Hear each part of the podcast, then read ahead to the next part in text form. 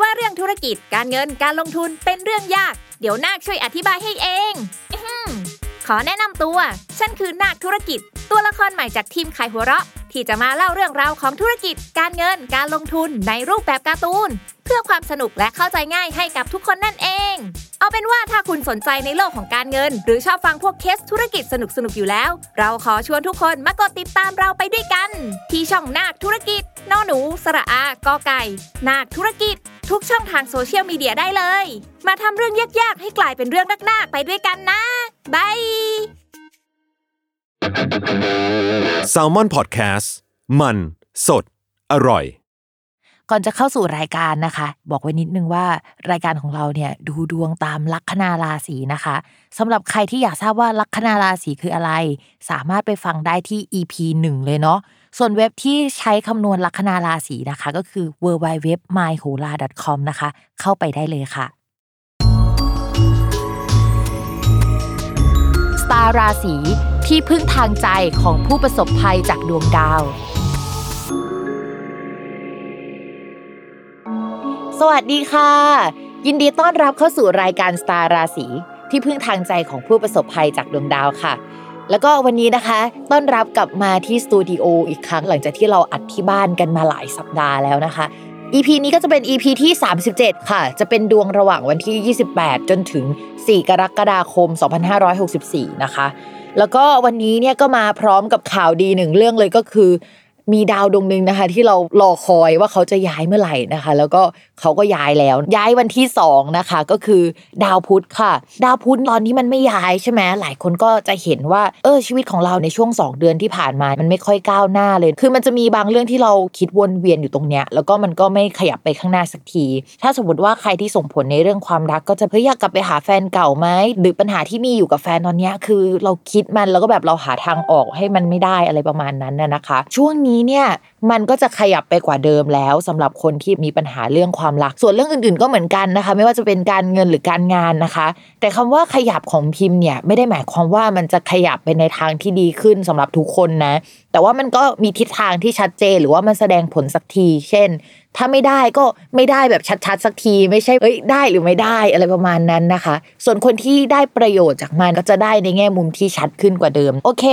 สำหรับดาวย้ายครั้งนี้ย้ำกันอีกครั้งว่าดาวพุธจะเริ่มย้ายตั้งแต่วันที่ 2 กรกฎาคมเป็นต้นไปนะคะ แล้วก็จะอยู่ในราศีมิถุนน่ะจนถึงวันที่ 19 กรกฎาคมนะคะ การที่เขาอยู่ในราศีนี้เนี่ยจริง ๆเขามีคุณสมบัติพิเศษด้วย คุณสมบัติเนี่ยขอใช้ศัพท์โหราศาสตร์นิดนึงคือมันจะมีคุณสมบัติดีๆ หลายคุณสมบัติด้วยกันคำว่าเกษตรเนี่ยเป็นคุณสมบัติหนึ่งที่บอกว่าเฮ้ยเราเป็นเจ้าของพื้นที่เนี่ยเราได้เป็นตัวของตัวเองตรงนี้ และก็ทำมันอย่างเป็นตัวของตัวเองได้แบบเต็มที่ร้อยเปอร์เซ็นต์น่ะนะคะ คุณสมบัติของดาวพุธหรือว่าการสื่อสารการเจรจาการคมนาคมหรืออะไรต่างๆ เริ่มแสดงออกมาในช่วงนี้ ข้อดีของการที่ดาวพุธอยู่ในตำแหน่งเนี้ยเรามองว่าที่เอกสารอะไรที่ดำเนินไปอะมันจะได้รับความชัดเจนมากยิ่งขึ้น ใครที่ทำงานเกี่ยวกับงานเขียนงานเจรจา เอกสารการเซ็นสัญญา จะเจออะไรที่มันใช่สักทีหลังจากที่มันงงงๆทึมๆหรือว่ามันมีความไม่ชัดเจนมาตลอดในช่วงก่อนหน้านี้ มองว่าไอเดียความคิดจะกระจ่างขึ้นกว่าเดิม แล้วก็อาจจะมีประกาศอะไรเกิดขึ้นในช่วงนี้ด้วย โดยเฉพาะประกาศที่เกี่ยวกับการ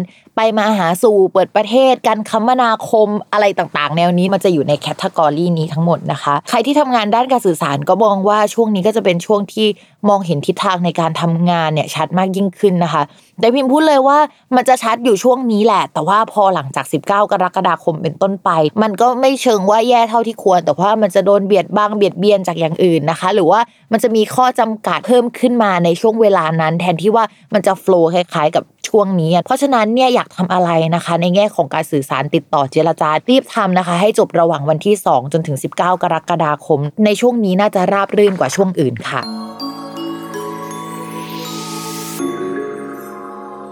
ชาวลัคนาราศีกันค่ะพี่มองว่าชาวลัคนาราศีกันคงรู้ตัวเองแล้วแหละว่าดวงไม่ดีมาตั้งแต่ต้นปีนะคะ ดาวประจำตัวเดินไม่ค่อยดีในช่วงกุมภาพันธ์มีดาวอื่นมาเบียดเบียนมากมายอาจจะทำให้รู้สึกไม่สบายตัวงานไม่ก้าวหน้านะคะ คิดอะไรก็ไม่ค่อยคล่องหรือว่า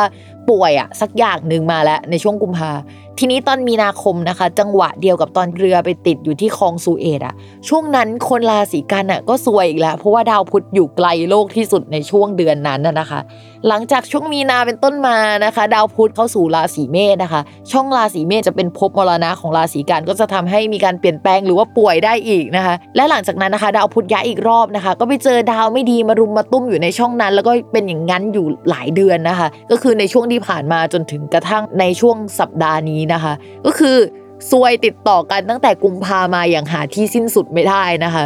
ก็พิมพ์บอกข่าวดีเลยว่า ดาวพุธมันย้ายออกจากช่องซวยมาแล้วในช่วงสัปดาห์นี้นะคะ แล้วก็กลับมาเป็นปกตินะคะ แล้วก็แข็งแรงมากขึ้นนะคะ ในวันที่ 2 กรกฎาคม เพราะฉะนั้นอะไรที่มันไม่โฟล์เลยทำแล้วมันไม่ดีเลยนะคะสำหรับชาวราศีกันมันดีขึ้นแล้วนะคะใครอยากสมัครงานใหม่แล้วไม่ได้สักทีในช่วงก่อนหน้านี้นะคะ ก็ไปสมัครงานเลยนะคะสำหรับชาวราศีกันย์ดวงก็จะดีขึ้นนะคะ มองว่างานก็จะถูกพูดถึงโดยเฉพาะงานที่มันเกี่ยวกับ paper เอกสารการสื่อสารนะคะ พิมพ์ก็แนะนำว่าถ้าตอนนี้อยากจะ present อะไรอะเป็นจังหวะแล้วที่เราสามารถไป present หรือว่าพูดคุยได้จากที่แต่ก่อนนี้เราอาจจะต้องส่งคนอื่นไปพูดคุยแทน เพราะว่าเราดวงซวยอยู่เราอาจจะรับรู้ได้ด้วยซ้ำว่าเราดวงซวยในช่วงเวลานั้นนะคะ ยินดีกับชาวราศีกันย์ด้วยที่ดวงดีขึ้นสักทีนะ แต่พิมพ์บอกให้เลยว่าโคต้ามันก็จะอยู่ไม่นานนิดนึงนะหลังจากนี้ก็จะมีจังหวะให้เจอมรสุมอีกแล้ว โคต้าช่วงเนี้ยก็คือให้ใช้ล่วงหน้าไปเลยทำงานหนักๆนะคะ ปกติทำงานได้ 100%นะคะให้เลย 300%นะคะทำในช่วงนี้อัดกันไป เพื่อที่จะเฉลี่ยไอ้ช่วงซวยๆให้มันมาประสบความสำเร็จหรือว่าถึงฝันสักทีในช่วงนี้นะคะ ต่อมาค่ะในเรื่องของการเงินนะคะสำหรับชาวราศีกัน ก็มองว่ามันมีเงินเข้ามานั่นแหละ แต่ว่ามันก็จะมีรายจ่ายออกไป คือมันจะไม่ได้เต็มเต็งอะแล้วก็ถ้าสมมติเราเอาเงินไปลงทุนในหุ้นอะไรอย่างนี้นะ มันเหมือนกับว่าจะติดดอยหรือเอาเงินออกมาไม่ได้ เราอาจจะไม่ขายนะคะ เพราะการไม่ขายไม่ขาดทุน แต่ว่ามันเอาเงินออกมาไม่ได้ มันก็จะติดแงกอยู่ตรงนั้นนะคะ เพราะฉะนั้นเนี่ยชาวราศีกันถ้าสมมติว่าจะลงทุนในช่วงนี้ก็อยากให้คิดดีๆหน่อยดูดวงหน่อยก่อนไปลงทุนนะคะ ต่อมาค่ะ ในเรื่องของความรักนะ คนโสดค่ะ โสดไปก่อนเถอะพิมพ์พูดเลยแบบว่า อย่าเพิ่งไปโฟกัสเรื่องเกี่ยวกับความรักนะคะ ถึงแม้ว่าดาวประจำตัวก็จะดีขึ้นแล้ว ช่วงนี้ก็จะมีคนเข้ามาให้คุยเยอะแต่ว่าอ g e n d a ทั้งหมดเนี่ยมันเป็นเกี่ยวกับงานทั้งหมดนะมันไม่ใช่ความสัมพันธ์ ถึงแม้ว่ากึ่มกึ่มความโรแมนติก หรือว่ามีความหมายหยอกไก่เกิดขึ้นในช่วงนี้ฮะแต่ว่าอย่าไปคิดว่ามันเป็นอะไรที่มันเป็นในเชิงโรแมนติกนะ ดาวประจำตัวคนรักของเรายังไม่ทำมุมที่ทำให้เรามีโอกาสที่จะมีความรักยั่งยืนยาวนานอยู่ยั้งยืนยงได้อะไรประมาณนั้นนะคะ จริง ๆ อย่างที่พิมพ์พูดไว้ตั้งแต่ต้นปีนะคะ ก็คือรอปี 2565 หลังจากเดือนเมษายนไปจะดีกว่านะคะ แต่พิมพ์ก็ไม่รับประกันนะว่าช่วงเวลานั้นจะเจอคู่จริงหรือเปล่า เพราะว่าคำว่าคู่ครองและคู่สัญญานะคะ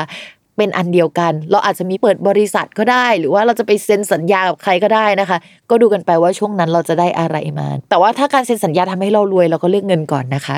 ต่อมาค่ะ คนมีแฟนนะคะ เรามองว่าก่อนหน้านี้เนี่ยก็คิดไม่ตกอยู่หลาย ๆ เรื่องเกี่ยวกับความสัมพันธ์ คือตัวเราก็อาจจะคิดว่าเฮ้ยมันเวิร์กหรือเปล่ากับความสัมพันธ์นี้กับแฟนเนี่ยเขาก็มีโลกส่วนตัวของเขาที่เขาก็คิดทำให้ความสัมพันธ์มันเหมือนถูกละเลยกันประมาณหนึ่งนะคะ ช่วงนี้ตัวเราอาจจะคิดได้เคลียร์ขึ้นกว่าเดิม แล้วก็อาจจะเฮ้ยฉนไม่คิดเรื่องนี้แล้ว ฉันไปทำงานของฉันก่อน แต่ในขณะที่คนรักเนี่ยยังวนเวียนความคิดอยู่ในลักษณะเดิมๆไปนะคะมองว่ายังคงไม่มีการตัดสินใจอะไรเกิดขึ้นในช่วงนี้นะคะ เพราะเราเปลี่ยนโฟกัสไปแล้วแต่ความทุกข์ที่เรามีอยู่ในช่วงก่อนหน้าเนี้ยมันอาจจะไม่ได้มีแบบนั้นแล้ว แต่คำว่าไม่ได้มีแบบนั้นไม่ใช่ปัญหาหมดไปนะคะ แค่เราอาจจะไม่ได้มองมันหรือว่าไม่ได้สนใจมัน มันก็เลยไม่เห็นปัญหา เรามองว่าอันเนี้ยอาจจะต้องมาเคลียร์หรือว่าคิดกันอีกทีในช่วงปลายปลายปี ช่วงนี้เหมือนกับว่ามันมีอะไรที่ทำให้เราจะต้องจัดการเยอะแล้วก็เราไม่คิดเรื่องนี้ไปเองนะคะ